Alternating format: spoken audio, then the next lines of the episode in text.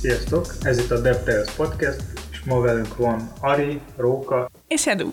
Ma fogunk beszélni a Google Duplexról, egy kicsit WebAssembly-ről, hogy ez mi, miért jó, és egy kicsit beszélünk a jelszavak kezelésről.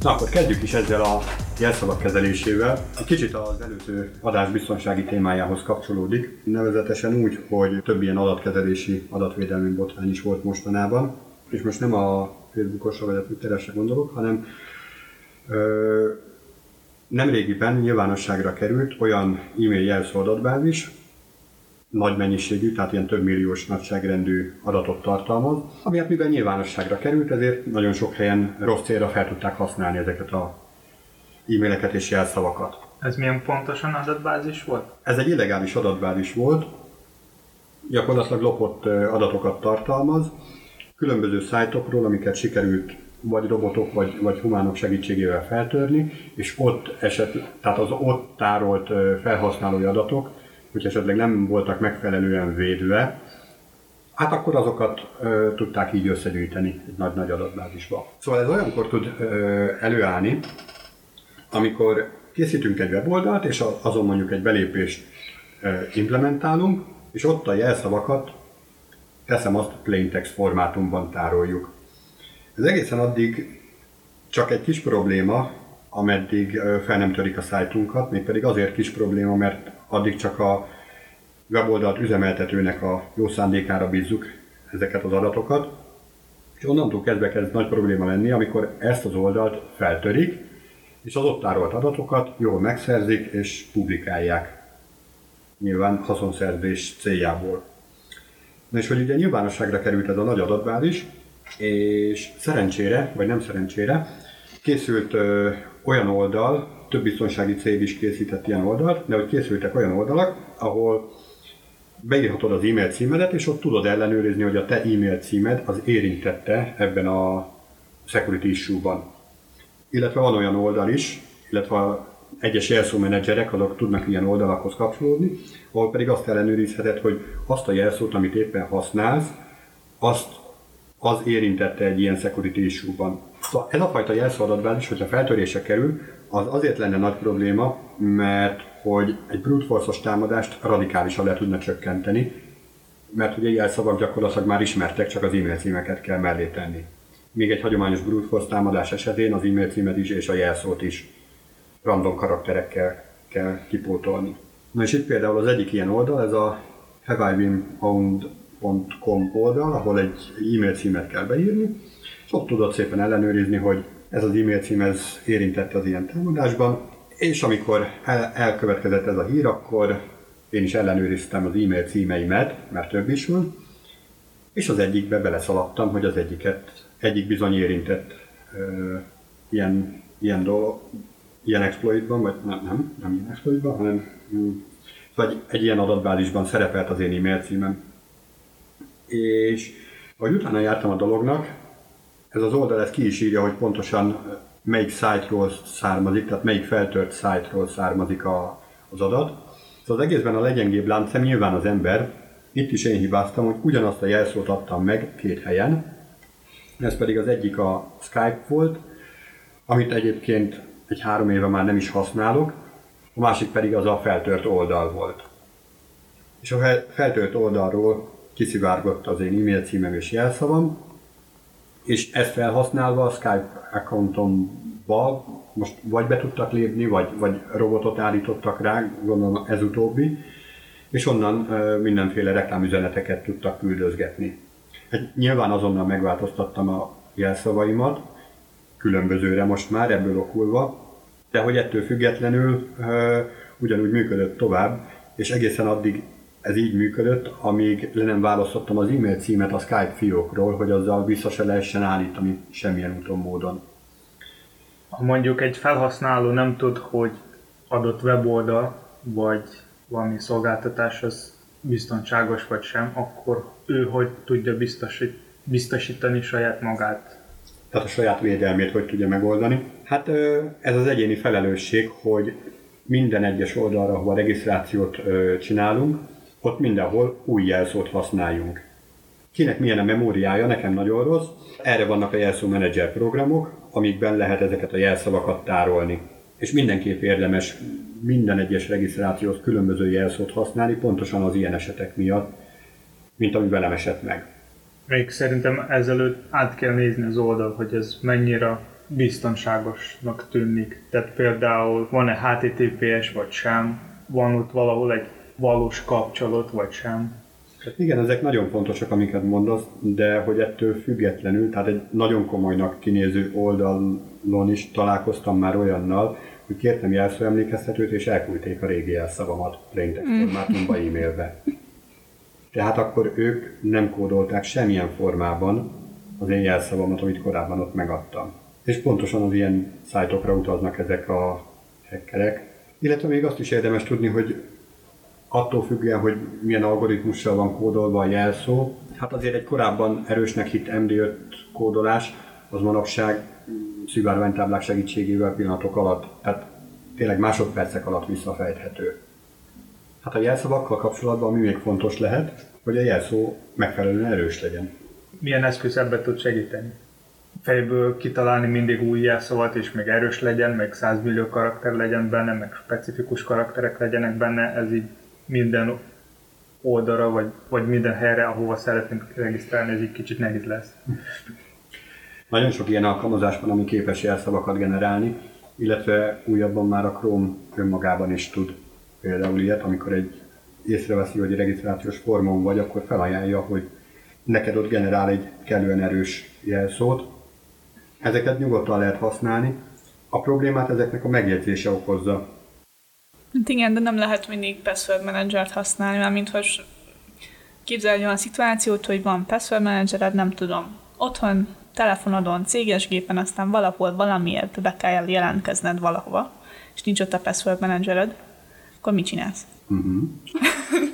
Azt iki, akkor buktad a bejelentkezést. Például bemegyek, nem tudom, az egyetemre, ott nem telepíthetek semmit a gépre, mert nincsenek hozzá olyan jogosultságaim, aztán nem tudok bejelentkezni, nem tudom a, az e-mail fiókomba, mert nem tudom a jelszavamat. Egyébként ez a célja a dolognak. Pontosan ez a célja, hogy tehát hogyha ezt így használod, és elérted ezt a korlátot, akkor, akkor pontosan célt értél, mert hiszen nem lehet feltörni a fiókodat. Hát jó, hogy nem lehet feltörni, de én se tudok belépni. Valamit valamiért, mi? Igen. Te se tudod feltörni. Igen. Amit még szoktak ilyen esetben, hogy ilyen egyszer használatos jelszavakat, tehát hogy néhány olyan jelszót, amit csak egyszer használhatsz, ilyen, ö, ilyen helyzetekben felhasználhatsz. Illetve ami még fontos, a legtöbb helyen érdemes bekapcsolni a kétfaktoros autentikációt. Ami ugye arról szól, hogy van egy olyan adat, ami a birtokodban van, ez ugye a jelszó, illetve van egy olyan hardware eszköz, ami meg nálad van. Tehát az egyiket tudod, a másik pedig fizikailag nálad kell, hogy legyen.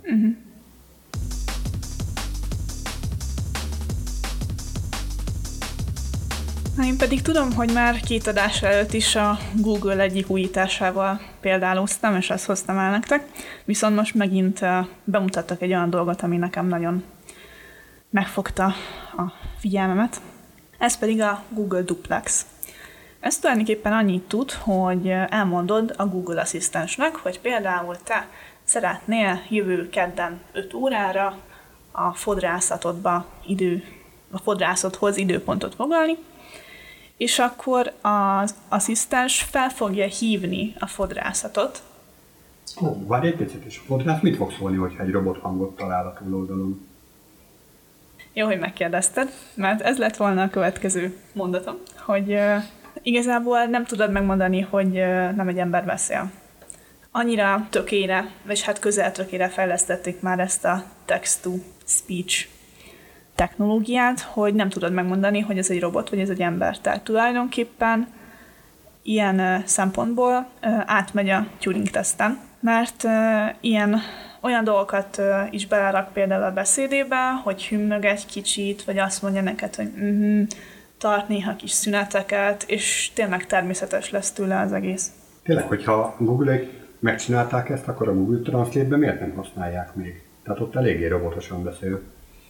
Igen, ez az időpontfoglalás, ez egy elég specifikus téma, ami így, hát nem mondom, hogy kevés szószetételt, meg ilyeneket használ, de azért sokkal kevesebbet, mint úgy általában egy nyelvnek a lefordítása. Szóval szerintem ez sokkal könnyebb tökéletesíteni, hogyha tényleg csak egy specifikus területre koncentrálsz.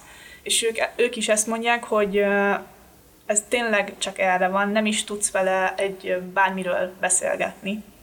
Tényleg csak erre van, hogy időpontot foglalj valahova. És te szerinted ez mennyire biztonságos, ha most már így ebbe a adásban, meg az előző beszéltük a biztonságról? Hát igen, most már minden a biztonságról szól, és voltak is ezzel kapcsolatban a felháborodások, hogy ugye akkor a hívott fél nem, nem egyezik bele, hogy felvegyék a beszélgetést, mert nyilván fel fogják venni, hogy tovább fejleszték a, az egész rendszert. Viszont úgy tudom, hogy most már be fogja mondani a telefonhívás elején, hogy én vagyok a Google Asszisztens, egy időpontot szeretnék foglalni. És így nyilván elvesz egy kicsit a varázs, de ez így biztonságosabb, hogyha tudod, hogy kivel beszélsz. És így nem megy át a Turing-teszten. Hát ez egy más kérdés, igen. Valaki próbált én asszisztenseket használni? Mondjuk a Siri-t, a Google, vagy OK Google, vagy mi van még? Alexa? Hát én szoktam a Siri-vel szórakozni, de csak nagyon ritkán, mert ugye nem tud magyarul. És elég kevés dolgot tud így Magyarországon, tehát szerintem nem tud olyat mondani, hogy hogy megkérdezem tőle, hogy hol vetítik ezt a filmet angolul, akkor nem fogja tudni megmondani, hogy a West End moziba. Tehát nekünk még nem hasznos. Nekünk még egyáltalán nem hasznos, igen. Majd talán egyszer. Mennyire szerintek ilyen asszisztensek hasznos lehetnek? Egy szerintem jó, hogy van Google Duplex, mert például én utálok telefonálni, és sokkal kényelmesebb lenne nekem egy online felület, ahol látom, hogy nem tudom, mikor ér rá a fodrász, be tudok jelentkezni akkor, amikor szeretnék, nem az van, hogy akkor telefonálni kell vele, akkor nem ér rá, meg akkor most filozofálni kell, hogy jaj, ezen a héten nem jó, de a jövő héten ekkor, meg ekkor. Hát szerintem a duplex ez így kényelmesebb. Ezt úgy szóban mondod el neki? Igen. Mint Tehát a, akkor ahogy mintha telefonálnál. nem, azt mondod neki, hogy foglalj nekem időpontot kedre 10 és 12 között, és csak ennyit mondasz neki, nem kell mással beszélned, csak ezt így elmondod neki. De nem kell írni? Vagy Szerintem írni is lehet, mint ahogy a, hát a, nem ismerem a Google Assistant, asszisztenst, de Siri-nek is ugye lehet beszélni is, meg írni is, tehát szerintem le is lehet neki írni. És szerintetek lesz egy ilyen idő, mikor ilyen, ezek az asszisztensek fejlesztőknek is fognak segíteni? Kodolásban, vagy bármilyen más munkában? Persze. Hát nem is pont a kódolásban, de például a kódolás mellett szükséges adminisztrációban például szerintem simán.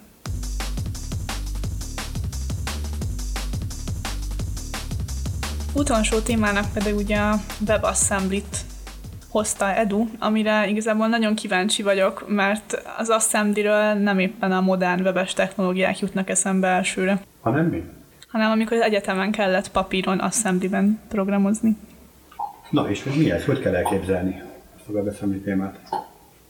Szóval maga a WebAssembly, ha jól értettem, akkor ő egy virtuális gépen fut, ami már mindegyik böngészőben van, Majdnem mind Opera Mini talán, ami nem támogatja. és ad azt a lehetőséget, hogy te a böngészőben bármilyen nyelven tudnál írni az alkalmazásokat, vagy weboldalak, vagy játékokat. Hogy, hogy bármilyen nyelven. Nem assemblyben kell akkor írni? Nem csak assemblyban lehet írni, hanem valahogy úgy van megcsinálva, hogy lehet fordítani bármilyen nyelv, ami WebAssembly fo- fog megérteni. Igen, van neki egy publikus formátuma, és gyakorlatilag bármilyen nyelvből lehet erre fordítani. És ahogy most tudom, a három nyelvet, ami most alapból támogatja a WebAssembly, az C, C++, meg Rust. Van azért ennél jóval több, például Java-ra is van, de hogy ott azért erős megkötések vannak, hogy csak azokat a egyszerű típusokat használhatod statikus metódusokba, amik gyakorlatilag a, a levegőpontos processzorban vannak, tehát ilyen az int, a float, double, nagyjából ezeket tudod használni, és az egész WebAssembly-t úgy kell elképzelni, mint hogyha ezt a le- levegőpontos processzort programoznád. Ennek megfelelően a, a, a natív text formátuma az nagyon erre hajaz. Illetve hát azt is tudni kell, hogy ez egy verem alapú virtuális gép, Tehát, hogyha megnézed egy, egy kicsit komolyabb ilyen WebAssembly, tehát nem fordított, hanem WebAssembly saját formátumán megírt programot, akkor ott végtelen sok zárójellel fogsz találkozni. Ami személyes véleményem szerint nagyon csúnya. Sokan utálják JavaScriptet, és inkább valami más nyelvbe ír, írnák a web alkalmazások vagy weboldalak. Viszont ha jól tudom, a WebAssembly ő nem, nem tud helyettesíteni a JavaScriptet, ez inkább ilyen plusz segítő technológia, ami nehéz számításoknál tud segíteni. Tehát például játékok, vagy valami bankszektorban, amikor hosszú számokat kell szám, számolni. Hát igenis és nem is. Tehát az, amire utaltál a sebességet, azt, azt tényleg nagyságrendileg hozza, bár a JavaScript sem lassú, hogy ezt nézzük, de hogy mivel ténylegesen a levegőpontos processzornak az utasításait használja, lefordított kód, ezért nagyon gyors lesz, és ez meg is adja a helyét. Ott, ahol nagy mennyiségű számítást kell elvégezni, ott van gyakorlatilag a helye. Szóval ugyanazokat az adattípusokat tudja, mint a processzorunk, tehát hogy egészből is 32-64 biteset, illetve levegőpontosból is, le, levegőpontos számokból is ezeket tudja. Nem egy olyan varázspirula, amitől elmúlik az összes számábrázolási probléma, csak egy kis segítség, hogyha nagy mennyiségű számítást kell végeznünk, mondjuk például egy játéknál, ahol a játékteret renderelni kell, mondjuk ray tracing módszerrel, akkor ott azért tud segíteni. Meg ilyen tök nehéz alkalmazásoknál például, mint a Google Earth. Igen. Pont néztem egy videót, ahol a Google-nál bemutatták, hogy ők oldották meg a WebAssembly segítségével a Google earth és ez ilyen cross-platform lett, tehát nem csak a Chrome-ból működik, de más böngészőben, viszont én próbáltam, nekem csak a Chrome-ból működött, lehet nekik valami frissebb verzió volt, Firefox. Még voltak ilyen demok, ahol a arc felismerés sokkal gyorsabb volt a WebAssembly-vel, mint a JavaScript-tel. Tehát ilyen 20 FPS különbség volt. Hát persze, ahol képfeldolgozás van, ott ugye nagy mennyiségű pixel számmal kell dolgozni, és hogy pont ezeken a területeken tud performance oldalról segíts, segítséget nyújtani WebAssembly.